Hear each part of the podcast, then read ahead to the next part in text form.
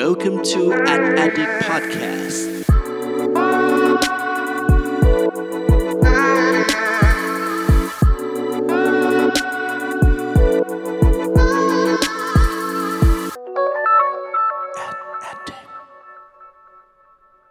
สวัสดีครับ ขอต้อนรับเข้าสู่ a d d i c t Podcast ตอนที่ 49 กับผม เพิร์ดพงศ์ปฏิภาสุกยืดครับ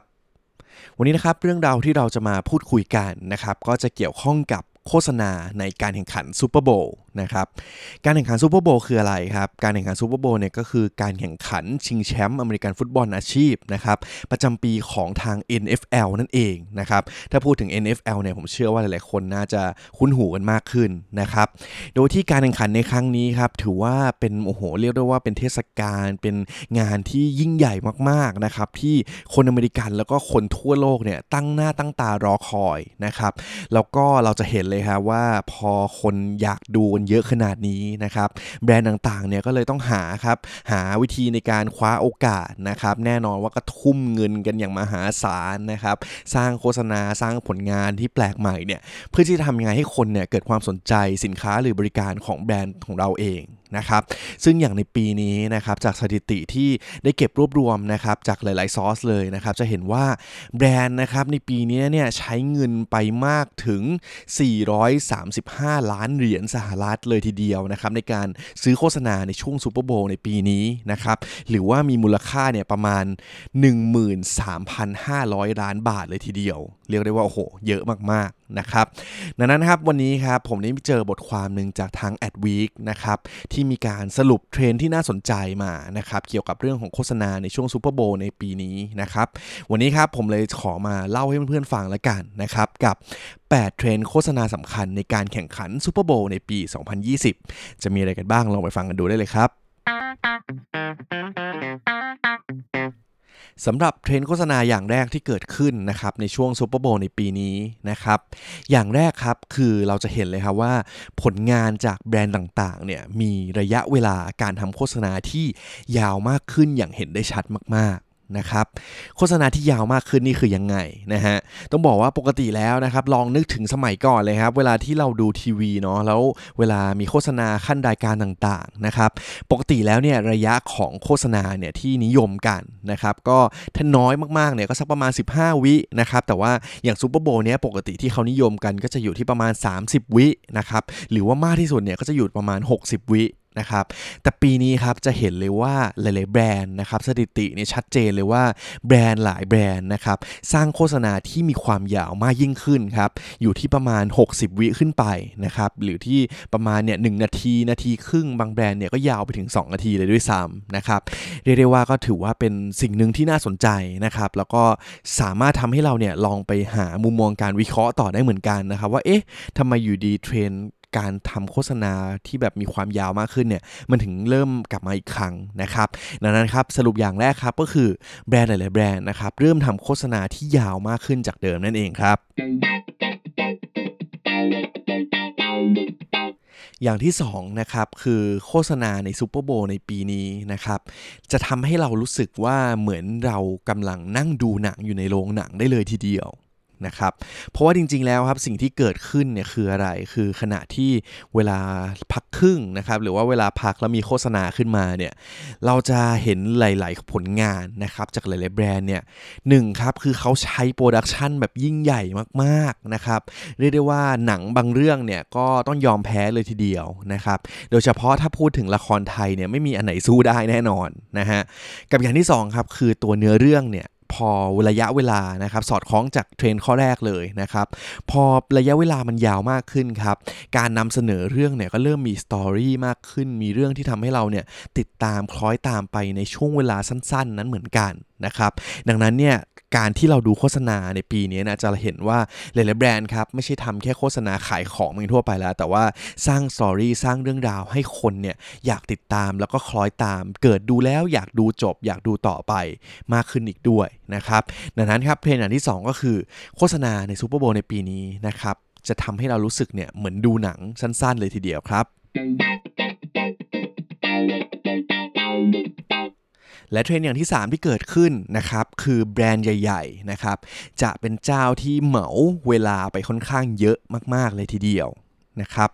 เพราะจริงๆเนี่ยจะเห็นว่าเวลาเราดูโฆษณาซูเปอร์โบนะครับ เราจะเห็นว่าบางแบรนด์เนี่ยเขาก็เฮ้ยขอให้โฆษณาเขาขึ้นแบบรอบเดียวก็พอแล้วนะครับ เพราะว่าการขึ้นรอบเดียวเนี่ยก็ใช้เงินไปมหาศาลแล้วนะครับ แต่ว่าเราจะเห็นเลยว่าแบรนด์ใหญ่หลายๆเจ้านะครับ ตัวอย่างเช่น PepsiCo นะครับหรือว่า P&G นะครับหรือว่าฮุนไดเนี่ยเขาเนี่ยจะไม่ได้ซื้อการ on โฆษณาเขารอบเดียวแน่นอนนะครับ แต่ว่าเขาจะซื้อเนี่ยหลาย ๆ ช่วงเลยนะครับ จนทำให้บางทีเนี่ยเวลารวมๆออกมาแล้วนะครับอย่าง P&G เนี่ยก็จะใช้เวลา on air ไปประมาณ 3 นาทีนะครับอย่าง Hyundai ก็เช่นเดียวกันประมาณ 3 นาทีนะครับซึ่งการที่เขาใช้ 3 นาทีนี้นะครับหมายความว่าเขาใช้เงินไปเนี่ยประมาณ 30 ล้าน US ดอลลาร์หรือว่าประมาณ 900 ล้านบาทเลยทีเดียวนะครับเรียกได้ว่าเปย์กันหนักมากๆนะฮะ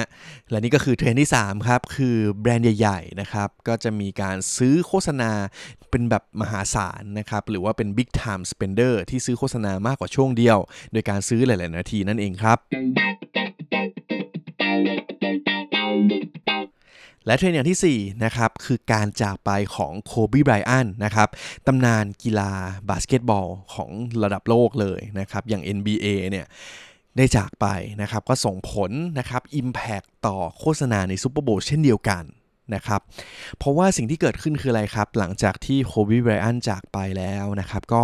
มีหลาย ๆ แบรนด์ครับ ต้องมา edit โฆษณาตัวเองขึ้นมาใหม่นะครับ เพราะว่าอาจจะมีประเด็นหรือว่ามีฉากมีอะไรที่มันสุ่มเสี่ยง แล้วก็ทำให้อาจจะเกิดดราม่าอาจจะทำให้คนรู้สึกว่า เฮ้ย นี่มันไม่เหมาะสมกับช่วงเวลานี้หรือเปล่านะครับ ออกไปเหมือนกันนะครับ ซึ่งผมคิดว่าอันนี้เป็นอะไรหนึ่งที่น่าสนใจว่า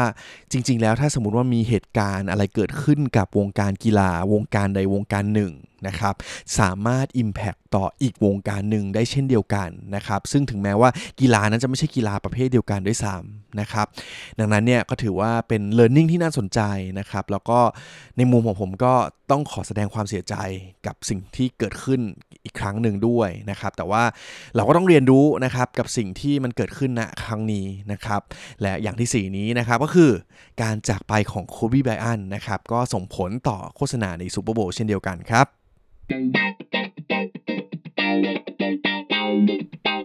และเทรนอย่างที่ 5 ที่เกิดขึ้นนะครับ ทาง AdWeek เนี่ยเขาใช้คำว่า let's go to space เลยนะครับ เพราะว่าอะไรครับ เพราะว่าเราจะเห็นเลยว่ามีหลาย ๆ แบรนด์นะครับ ซึ่ง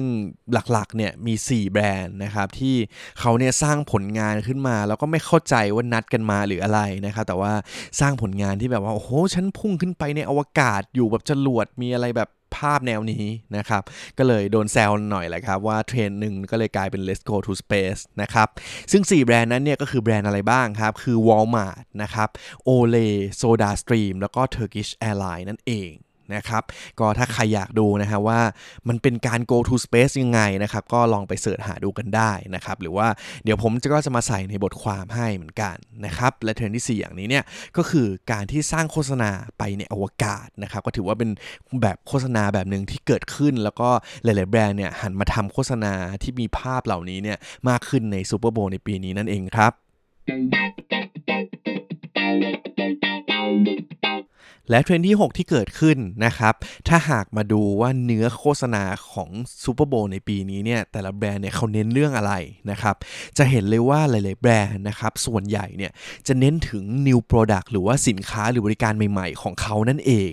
นะครับ เพราะว่าผมมองว่าจริง ๆ แล้วเนี่ยเป็นมุมหนึ่งที่น่าสนใจเนาะกับการที่มีโอกาสและจะทำให้คนเนี่ยเป็นเกินกว่า 100 ล้านคนเห็นอยู่นะครับ เราจะเลือกอะไรมาให้คนเห็นดีนะครับ ซึ่งแบรนด์ส่วนใหญ่ก็เลยเลือก กลยุทธ์ที่ว่าฉันควรเอา new product นะครับหรือว่า product ที่เกิดขึ้นมาใหม่เนี่ยให้คนมารู้จักในโอกาสในครั้งนี้ดีกว่านะครับซึ่ง new product เหล่านี้นะครับก็มีทั้งแบรนด์ใหญ่แบรนด์เล็กเลยนะครับไม่ว่าจะเป็น Cheetos นะครับก็ออกป๊อปคอร์นออกมานะครับหรือว่าเป็นโค้กนะครับที่เป็นโค้ก Energy นะครับหรือแม้แต่ Mountain Dew นะครับที่มี Zero Sugar ออกมาด้วยนะครับหรือว่าอย่างแบรนด์ Bud Light นะครับที่เป็นเบียร์นะครับก็ออกเป็น Seltzer ซึ่งเป็นเบียร์อีกรูปแบบหนึ่งออกมาด้วย นะครับดังนั้นนะครับก็ถือว่าเป็นสิ่งที่น่าสนใจนะครับแล้วก็แบรนด์ไทยอาจจะ learning ได้เหมือนกันนะครับว่าถ้าสมมุติว่าเรามีโอกาสที่ทำให้คนเนี่ยจดจ่ออยู่โฆษณาเราได้ การนำเสนอ new product หรือสินค้าใหม่ของเราเนี่ยก็น่าอาจจะเป็นตัวเลือกหนึ่งที่ดี เช่นกันนะครับและนี่ก็คือเทรนด์อย่างที่ 6 นะครับ คือการนำเสนอโฆษณาใน Super Bowl ในปีนี้นะครับ ส่วนใหญ่ก็คือ new product นั่นเองครับ และเทรนด์อย่างที่ 7 ที่เกิดขึ้นใน Super Bowl ในปีนี้นะครับก็คือเราจะเห็นครับว่ามีแบรนด์หน้าใหม่มาเยอะมากเช่นเดียวกันนะครับในปีนี้นะครับเพราะจริงๆ แล้วถ้าพูดถึงโฆษณาซูเปอร์โบว์เนี่ยปกติแล้วเราก็มักจะเห็นแบรนด์เดิมๆแบรนด์ใหญ่ๆนะครับแต่ว่าในปีนี้ครับเราก็จะเห็นแบรนด์ที่หลากหลายมากขึ้น แล้วก็เป็นแบรนด์ที่ไม่เคยทำโฆษณาในซูเปอร์โบว์มาก่อนเลยนะครับตัวอย่างหนึ่งครับก็คืออย่าง Hard Rock นั่นเองนะครับซึ่งเราก็น่าจะคุ้นเคยกันชื่อของ Hard Rock Cafe อะไรอย่างนี้นะฮะ แต่ว่าครั้งนี้ครับ Hard Rock เนี่ยได้เปิดโรงแรมขึ้นมานะครับ แล้วก็มาทำโฆษณาใน Super Bowl นั่นเองนะครับดังนั้นครับนี่ก็คืออีกเทรนด์หนึ่งที่น่าสนใจนะครับว่าก็ยังมีอีกหลายๆแบรนด์ใหม่ๆนะครับที่ต้องการคว้าโอกาสในช่วง Super Bowl ในครั้งนี้ในการสร้างการสื่อสารให้คนเนี่ยรู้จักเกี่ยวกับตัวเราเองมากยิ่งขึ้นนั่นเองครับ และเทรนด์สุดท้ายในวันนี้นะครับที่เกิดขึ้นในช่วงซูเปอร์โบว์ที่ผ่านมานะครับก็คือเราจะเห็นครับว่ามีหลาย ๆ แบรนด์นะครับที่ห่างหายกับการซื้อโฆษณาในช่วงซูเปอร์โบว์ไปนะครับแล้วก็กลับมาอีกครั้งในปีนี้นะครับตัวอย่างเช่นแบรนด์อะไรบ้างนะครับก็คืออย่างแบรนด์อย่าง Porsche นะครับหรือว่าจะเรียกอะไรก็ตามนะครับ Porsche Porsche Porsche อะไรนะครับเขาเนี่ยหายไปตั้งแต่ปี